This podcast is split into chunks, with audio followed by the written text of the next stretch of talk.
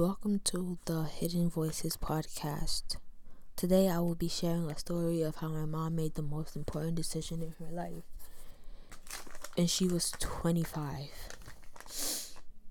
My mom is a woman of many talents. When she was young, she didn't really like going to school, so she dropped out in high school. But later on, she became a store owner, and then she st- she worked in a hair salon and now she's a she's kind of a nurse. Um but this takes place back in Africa when she was a young child. I mean when she was 25 and she wanted to marry my father but my grandparents wouldn't approve. But that didn't but that didn't stop my mother at all. She fought very hard because when my mom when she wants something she always go gets it. Trust me it's true.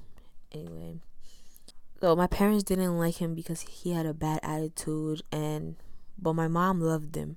And my grandparents were for always telling her to break up with him oh just leave him. He's not good enough for you. He's not worth it. But my mom would never listen. And she, then one day she came to an idea that will help her parents like him. She had a party and she thought that if her parents she had a dinner party for her parents anniversary and she thought if he came and they got to know him better that they would like him. But that's not the case.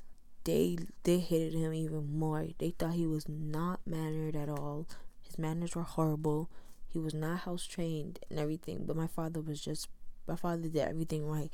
They just didn't want to they, didn't they just didn't want him to marry her. Because they had already um wanted my mom to marry somebody else, a guy named George.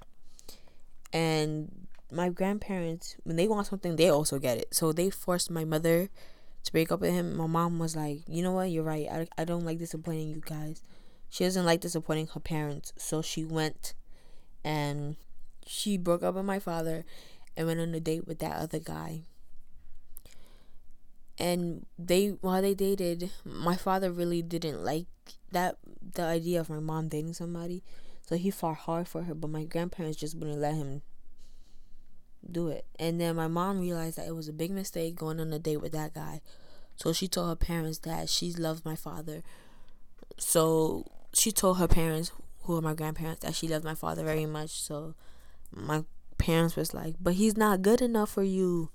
And my mom said, "Well, if that's the case, then I'm not getting married to the guy you want me to get married to. I'm not marrying anybody, then I'll just sit here a lonely widow.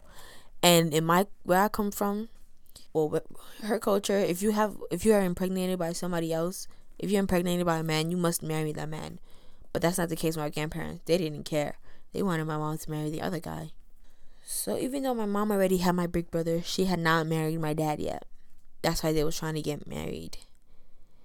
And when they broke up, my mom just couldn't do anymore. So my grandparents told her, since she told my grandparents that she didn't want to get married no more, my grandparents said, okay, fine, but you can't go back to that that other guy. My she she couldn't go back to my father.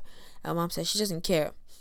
And then one day one day out of the blue, my mom got sick, and my grandparents just didn't know what was wrong with her. They couldn't take care of her.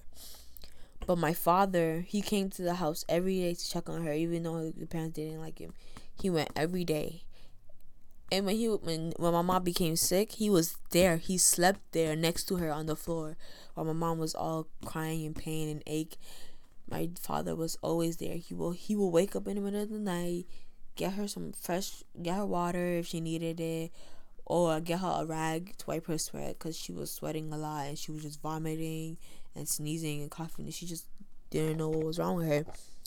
They took her to the hospital. My father never left her. He slept in the hospital. That he slept there too. And then they, when they discharged her from the hospital, my father was still there. That kept happening until my mother got better, and then my grandparents were like, "Wow, you really love her." And then he said, "Yeah, and I would never let anything bad happen to her. Trust me." And my grandparents was like, okay, fine, we'll let we bless your marriage on one condition, you, do, no matter what, you always take care of my baby girl. That's what my grandpa said, and my father said, no matter what.